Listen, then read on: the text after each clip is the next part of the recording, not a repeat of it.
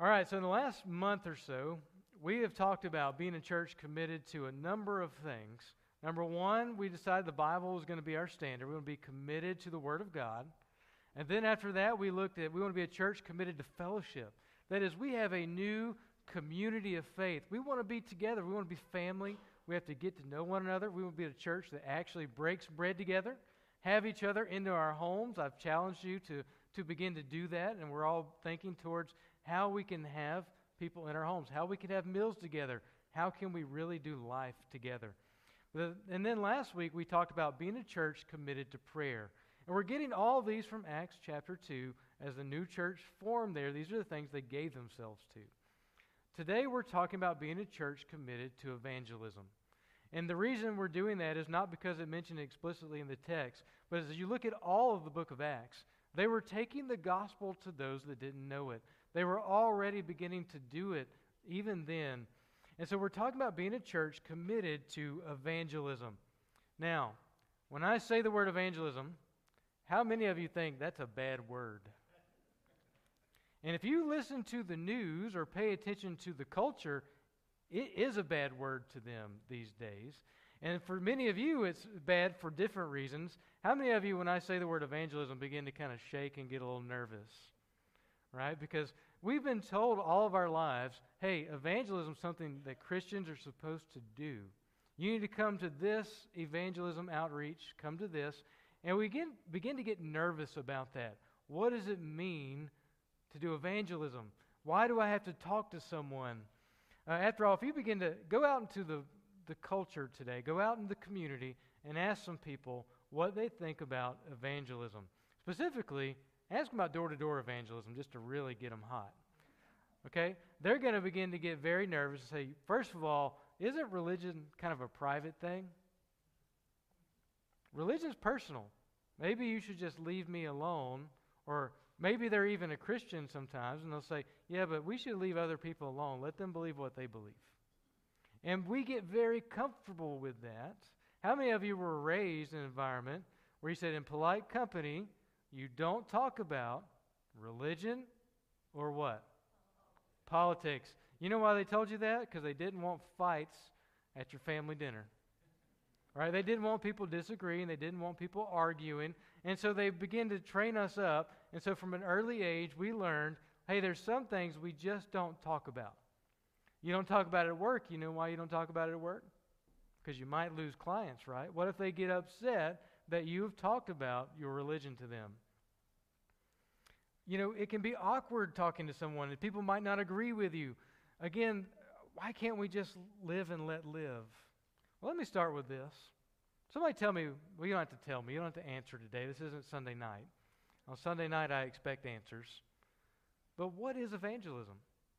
Well, let me tell you this. It is, a, it is actually a Latin version of a Greek word that is euangelion. And you say, well, what in the world does that mean? Why are we talking about that? What does evangel mean in evangelism? Well, you take the first word, the prefix you, and it means good. You take the other word, and it sounds kind of like angelos, which is our word for angel, which means a messenger. And what you really, if you were breaking that down, you get it's a good message. It's good news. It's good tidings. When the angels came after Jesus' birth, and the angels come to the shepherds in the field, you know what they announced to them? Good news. It's the same word. It's evangelism, right? It's simply the sharing of good news. How is it that we've been so convinced that telling people good news is bad? But we have been, haven't we? If, if we are honest with ourselves, we get so hesitant to talk about our faith with unbelievers. Church is supposed to be good news. By the way, there's, there's a noun form of the gospel. The word gospel comes from that same word, the good news. Isn't it the good news of salvation? The good news that Christ has loved you, that Christ has provided a way for you to be reconciled with God, for you to go to heaven. That is great news. It's fantastic. There's never been better news, but yet we're convinced it's bad news. How many of you are old enough to remember the Publishers Clearinghouse? Yeah. So, as a kid, I didn't even know what the organization did. I still really don't. But here's what I know I always saw them on TV. There's some uh, nice person sitting in their house, unsuspecting, going about their day, probably hoping nobody knocks on their door. And the next thing you know, somebody's knocking on their door. And they look outside, and there's this guy with a check that's about this big. Right? You guys remember this. It's got all the different amounts of money. And by the way, apparently they still do this. I didn't realize it, but it's still at least on the internet like they do it. So I'm telling you, I don't care how grouchy I was, if I was still in my pajamas, if they walked through all the mud in my yard on their way in, if I don't care if I have a no soliciting sign on my door. If they show up and somebody knocks on my door and I look outside and they have one of those big old checks, I'm inviting them in. I want them to come in my house. I want to talk to them because that is good news, isn't it? Right? If Publisher Clearinghouse shows up tomorrow, nobody's complaining when they get that check. But here is the thing we have news that is much better and much more valuable than any check that anyone could ever write. And that is why evangelism is something, it should be a good thing for us. And so I want us just to begin thinking about it differently. All right? We can't let the culture convince us that it's not okay to talk about anything. And let me ask you this Do people try to convince you that their views are right all the time? They do, don't they? Is it really any different than saying, yeah, you know, I mean, politely, but saying, hey, you know, evangelism, you know, Jesus died on the cross to save you. Is that really such bad news? Is it re- should it be offensive to anyone? It shouldn't. Now, we know it is because we know we live in a lost world and people see things differently than us sometimes. But we're going to go back and talk about this, and we're going to get into the Bible in a minute. I'm a, a little, usually we get right into the scripture, and we're kind of talking this morning. But listen, let me give you a definition of evangelism, okay? I'm pulling this definition out of the Foundations document, which is kind of the governing document of the International Mission Board these days. Um, I think they know a little bit about evangelism. Here's what it says, in this very simple definition. Evangelism is the proclamation of the gospel and the power of the Holy Spirit with the aim of persuading people to repent and believe in Christ. We make a lot of evangelism sometimes. What is it? It's simply the proclamation, which is, by the way, just a way of saying an announcement of explaining to someone what the gospel is. In other words, you tell them how it is that they can be saved which, by the way, isn't that complicated. In fact, most people get hung up on how simple the message actually is. Well, just go ask them, what do you have to do to get into heaven? And you'll begin to understand that they've made the gospel something it isn't. But we want to explain the gospel in the power of the Holy Spirit, and this is the part that makes us nervous, with the aim of persuading people to repent, turn from their unbelief, and be saved. Isn't that the goal? They always told us with the IMB that evangelism is not a presentation. And here's what I mean by that. If all you do is give facts, you say, here's what the gospel is. Okay, we're all sinners. Jesus lived a sinless life. He died on the cross for the penalty of your sin. If you believe in him, you'll be saved. Okay, that's we we got most of it, right? But in the scripture, there's always a call to turn from your unbelief and believe, to be saved, because this is the day of salvation. And I know we, we get nervous with that word persuasion because we start thinking, well, are we really trying to coerce people? Are we like yanking their arm and twisting their arm and saying, hey, would you come to faith in Christ? Well, that's not it, isn't it? You know, the Apostle Paul says, I didn't come to you adulterating the Word of God. And he talks about his conduct. Listen, he came and spoke the simple message of the gospel and trusted the Holy Spirit to do the work. Is there anything wrong with that? There's not. That's what we have been called to do. And you, if you go out and listen, listen, there's a lot of people that would love to make evangelism illegal. And I'm not even talking about on the political level. Just go, again, just go ask people that aren't in church. Ask them about it, and they say, well, I really don't think it should be allowed that someone comes and tries to teach this stuff. I, it's not right that you're taking advantage of the older ladies in the community and trying to take their money. And that's what I hear all the time. Well, church, is that what we're trying to do? And we know the truth, and we cannot let them convince us otherwise. So, we talked a little bit about this definition of evangelism, what it means. I want to ask you something. Is it okay to try to get somebody to believe the gospel?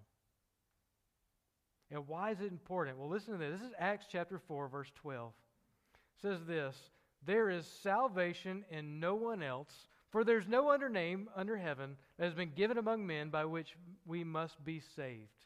In other words, as we get into that verse, what we discover is there's just one way to get to heaven.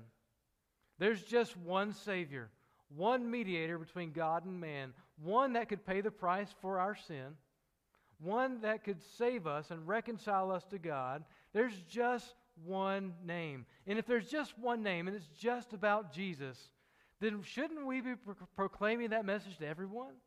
Isn't that, again, worth more than that check from the Publishers Clearinghouse?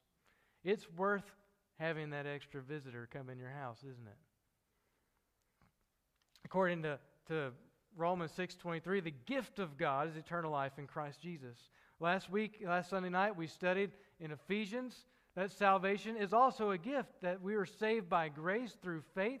Listen, all we are doing in evangelism is offering people the gift of salvation. Listen, if you bought a Christmas present for your neighbor, would you apologize when you got to their house to give it to them? I'm sorry, sir. I got you this gift. I was thinking of you, and I just thought you might want this present. Do you think that they would be like, I can't believe that jerk of a neighbor of mine brought me a Christmas present? Is that how it works? No, it's a free gift. It doesn't work that way. It's a good thing. Now, all that said, I think we need to persuade people of the gospel.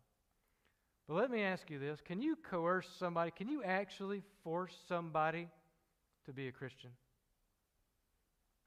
If tomorrow your favorite politician became president, whoever that may be, and they made a law and said everybody in the United States of America must be a Christian, would it change anything? It wouldn't. Because a law will not change the hearts of people. But you know what will change the hearts of people? Evangelism preaching rightly, explaining the gift of salvation to a lost world. And you know why that is? Because God has chosen the foolishness of the preaching to shame the wise. He's chosen this message. This is His avenue, His instrument that He's decided I'm going to use this message, which seems foolish to the world, through weak vessels, through people like myself and like you. He says, I want them to take the message to the world, and I'm going to work through the Spirit to work and do this work in their hearts. It is the power of God that brings people to salvation. And so we see that in evangelism. Church, turn with me to Matthew chapter 28. We're going to look at verses 18 through 20 this morning. You've been sitting a while, so would you stand with me in honor of the reading of God's Word? Reading from Matthew chapter 28, starting in verse 18. And Jesus came up and spoke to them, saying, All authority has been given to me in heaven and on earth. Go therefore and make disciples of all the nations, baptizing them in the name of the Father, and the Son, and the Holy Spirit, teaching them to observe all that I commanded you. And lo, I am with you always, even to the end of the age. Amen. Church, you may be seated. Verse 18 begins with a statement of authority. Jesus says that all authority has been given to him. Authority not just here in, on the earth, but also in heaven. So all authority that is, no matter where you go, belongs to Jesus. Every knee will bow at the name of Jesus. And what that means is he has the right to give us this assignment, and he has the power to carry it out. And so we see that in verse 18 the King of Kings has given Stephen over there a job. He's given Mr. Leon and Miss Linda a job. He's given us all a task in the church and in his kingdom. And part of that, as we're going to see, is given to us here in the text. So, what is the job? In verse 19, it says, Go therefore and make disciples of all the nations. Now, it seems like an awful hard job for one person, doesn't it? But what we mean is that every people group, every tribe, every tongue out there deserves or should be able to hear the gospel preached to them. But the task begins not with the International Mission Board, not with any sort of missions organization, but it begins with us as a church and individually as we are called to go and make disciples of all the nations. Now, anybody know what a disciple is? A student, right? A student. So we have the master, who is Jesus, and his disciples studied with him for several years. They followed him around. They watched what he did. They watched his life, how he carried himself. They probably even paid attention to what he was eating. When Jesus went out to pray, guess what they learned? Hey, if he goes out by himself to pray the Father, maybe I need to begin to pray. They learned his word, they learned his teaching, they also learned his ways, how he comported himself, how he behaved. Well, church, we're not here just to make converts. We're not here to go out and do evangelism and see someone come to Christ and then say, All right, that's good. You check the box. The task is to make disciples. In other words, we want to bring someone in so they would begin to read the scriptures, learn it, learn what Jesus has commanded. We're going to get, I'm getting ahead of myself a little bit. And then they're supposed to learn to obey Christ and live with Him for the rest of their lives. And we do this together. And you say, well, what does that have to do with evangelism? How do you become a disciple? Can you become a student of Jesus without first being reborn? Without having the gospel preached to you? Where you come and you believe and the Spirit does His work and you are regenerated, made into a new creature, where now you really can begin to walk with Him. Making disciples is what the church is really about. All of us are to be disciples and to be making disciples. And that goes for our entire lives, but the starting point happens when we believe. And people will not believe if we don't share the gospel to them with them. Think about how you heard the gospel. How is it that you heard it and you got saved? Most likely, someone came, maybe it was in a Sunday school class, maybe it was in your home, but somebody opened up the Bible and explained the gift of God for you. The way of salvation was opened up. You placed your faith in Him, said, Jesus, I know I'm a sinner. Please save me. And guess what? He did. He did because He died on that cross just to do that. Occasionally, someone might believe through the written word. Occasionally, might, someone might have a very interesting testimony. I knew I have met people that solely heard the gospel on the internet in chat rooms. People that that just didn't know what Christianity, Christianity was decided to look it up and found the answers online. I've met people like that, but that's not the case for the majority of us. And God has an ordained means to do it, and it was through evangelism. Now, it says here the task, the job is to go and make disciples of all the nations. Again, I, I want us to think back small. Where does that begin? It begins at Forest Heights Community for us. It begins in the neighborhood where you live, with your neighbors and your family and your friends that you're already connected to. I understand that sharing the gospel with them could be hard, but the consequences of not sharing the gospel is even harder. So I urge you to begin to think about your friends and your family and think about how it is that you can be sharing the good news with them. How can you bring them in so that they would be disciples to have true life? Don't you realize that? Jesus is the way, the truth, and the life. That true life comes through knowing Him and walking with Him. And isn't that what we want for our community? Isn't that what we want for our loved ones? Well, it takes evangelism. It takes the awkward conversations. It takes putting ourselves out there. Speak gently, speak with love, but speak persuasively. When we come to faith, it's in, look at down in verse 19 again. It says, Go therefore and make disciples of all the nations, baptizing them in the name of the Father, and the Son, and the Holy Spirit. We, again, we've talked about baptism already in, the, in previous weeks. I've mentioned it a few times. But baptism really is the moment when we begin, well, let me take that. Let me, let me rephrase what I was about to say. Baptism is a symbol it is a, it is a reminder to us and a confession to everyone that we believe in Christ. When we go under that water, again, we, we are telling everyone we share in his death.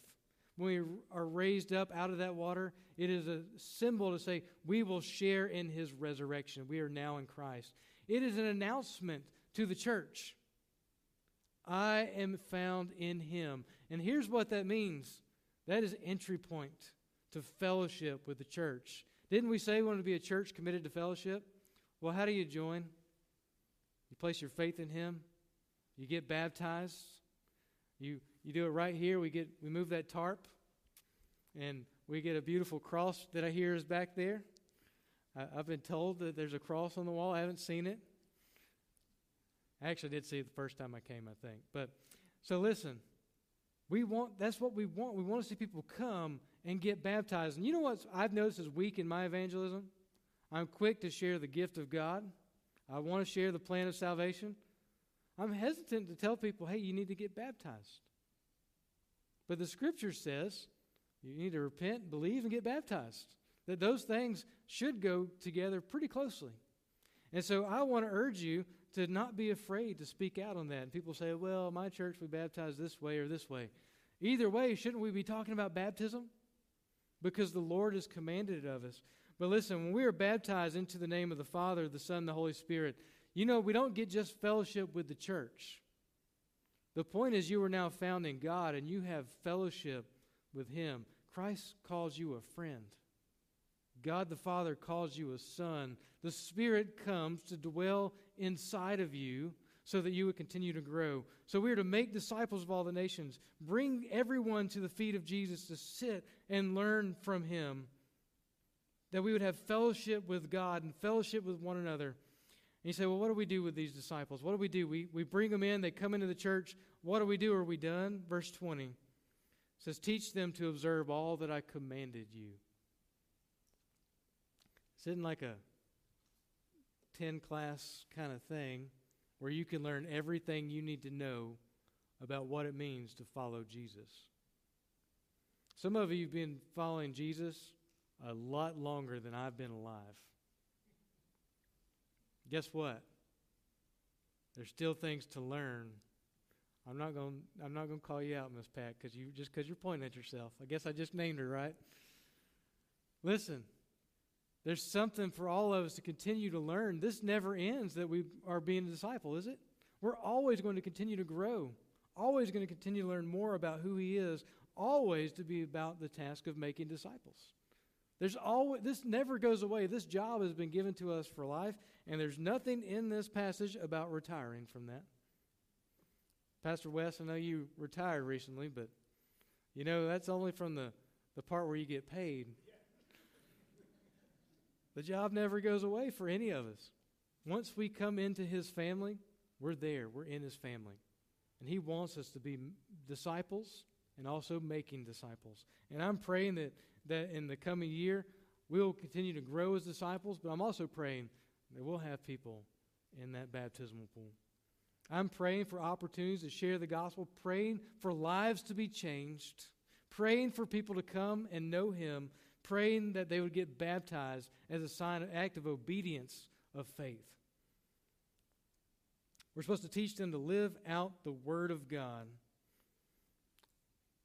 He said to command them, I, look, uh, look in verse 20. Teach them to observe all that I commanded. What do we call that? How do we know all that Jesus commanded? It's in the book, it's in the Bible. Well, didn't we talk about being a church committed to the Word? That's why.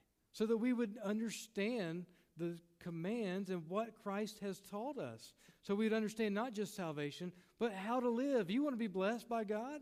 Doesn't mean life will be easy, but do you want to do things that are pleasing to Him? Do you want to please the Master? If you do, read the book and follow it. You can't just listen to it, you've got to learn it and be committed to it. So we wanted to be a church committed to the Word of God, and right here it's telling us do that. We want to be a church committed to fellowship, and here it says, listen, we're baptizing people in the name of the Father, the Son, the Spirit. We're bringing them in. You to go to the last part, the very last part of verse 20.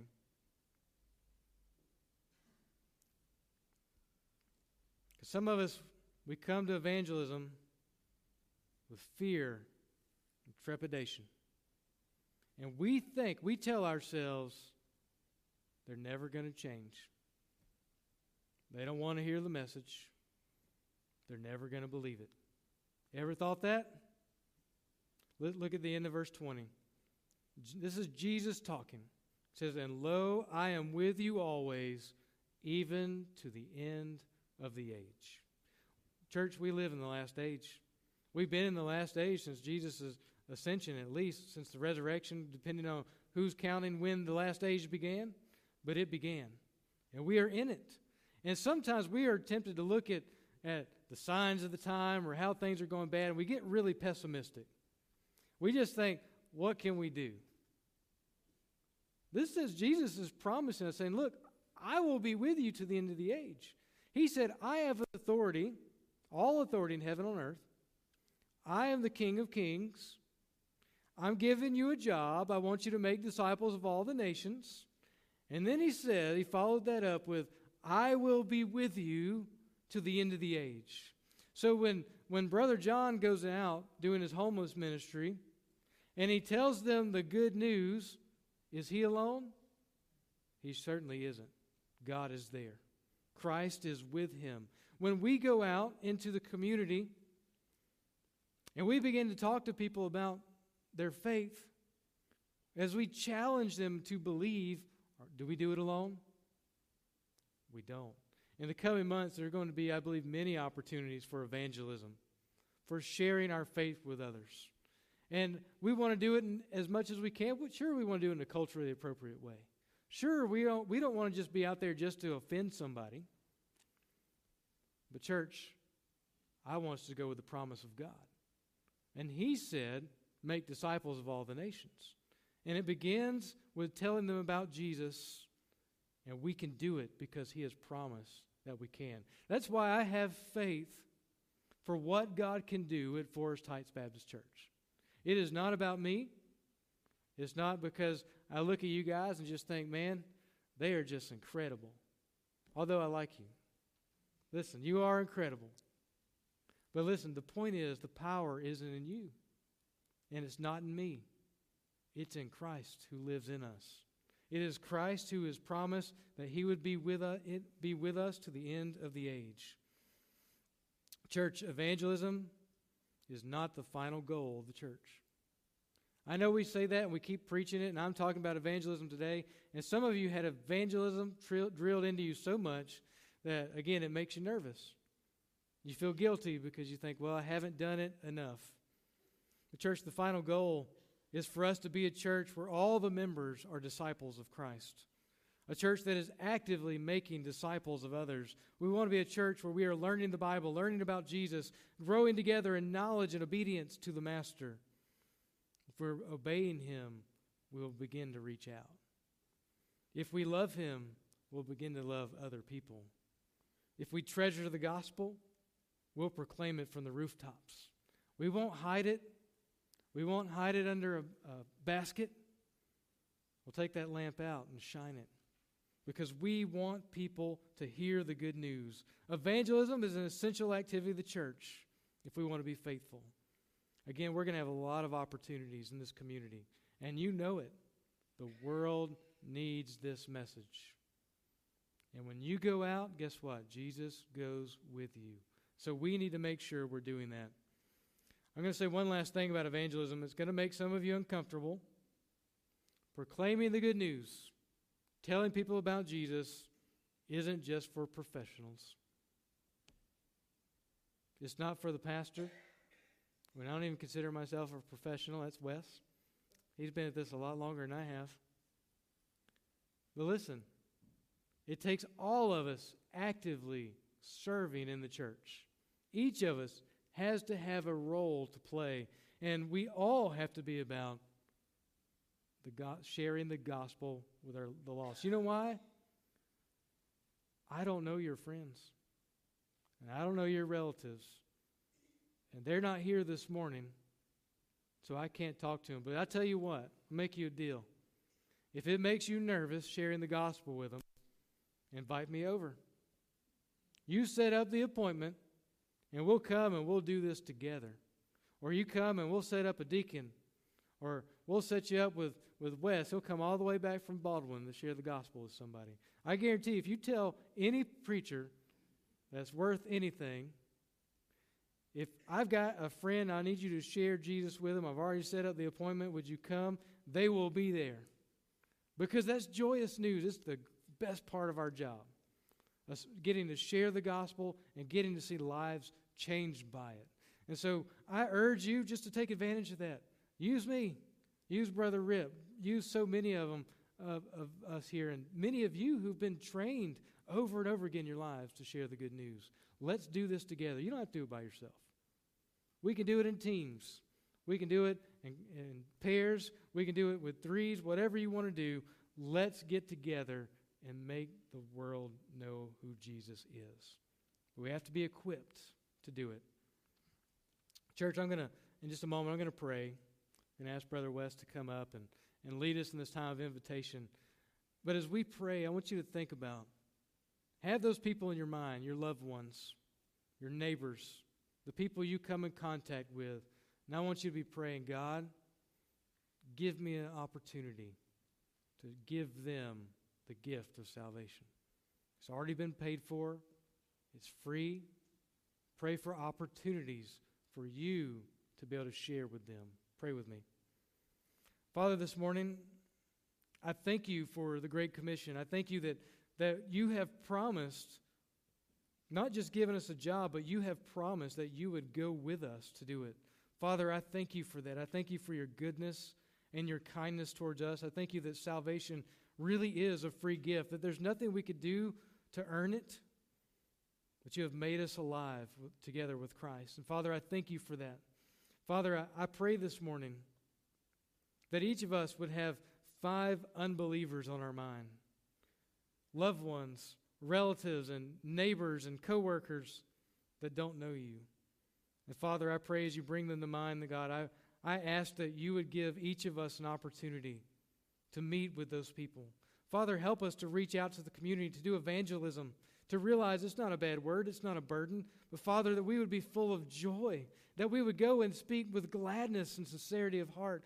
Father, that we would just bubble forth with the gospel. Father, that the, the Holy Spirit would speak through us. Father, would you use us this week? Father, I pray in the coming months that you would impact this community, that many, many people in Forest Heights would come to know you. Father, would you do this work of salvation even now? Go forth, go before us with the Holy Spirit. Be working in the hearts of men that they'd be ready to receive the gospel when we come. Oh Lord, I pray that we would come there. Father, I pray that we would take forth the good news to, this, to the lost. God, I pray this in Jesus' name. Amen.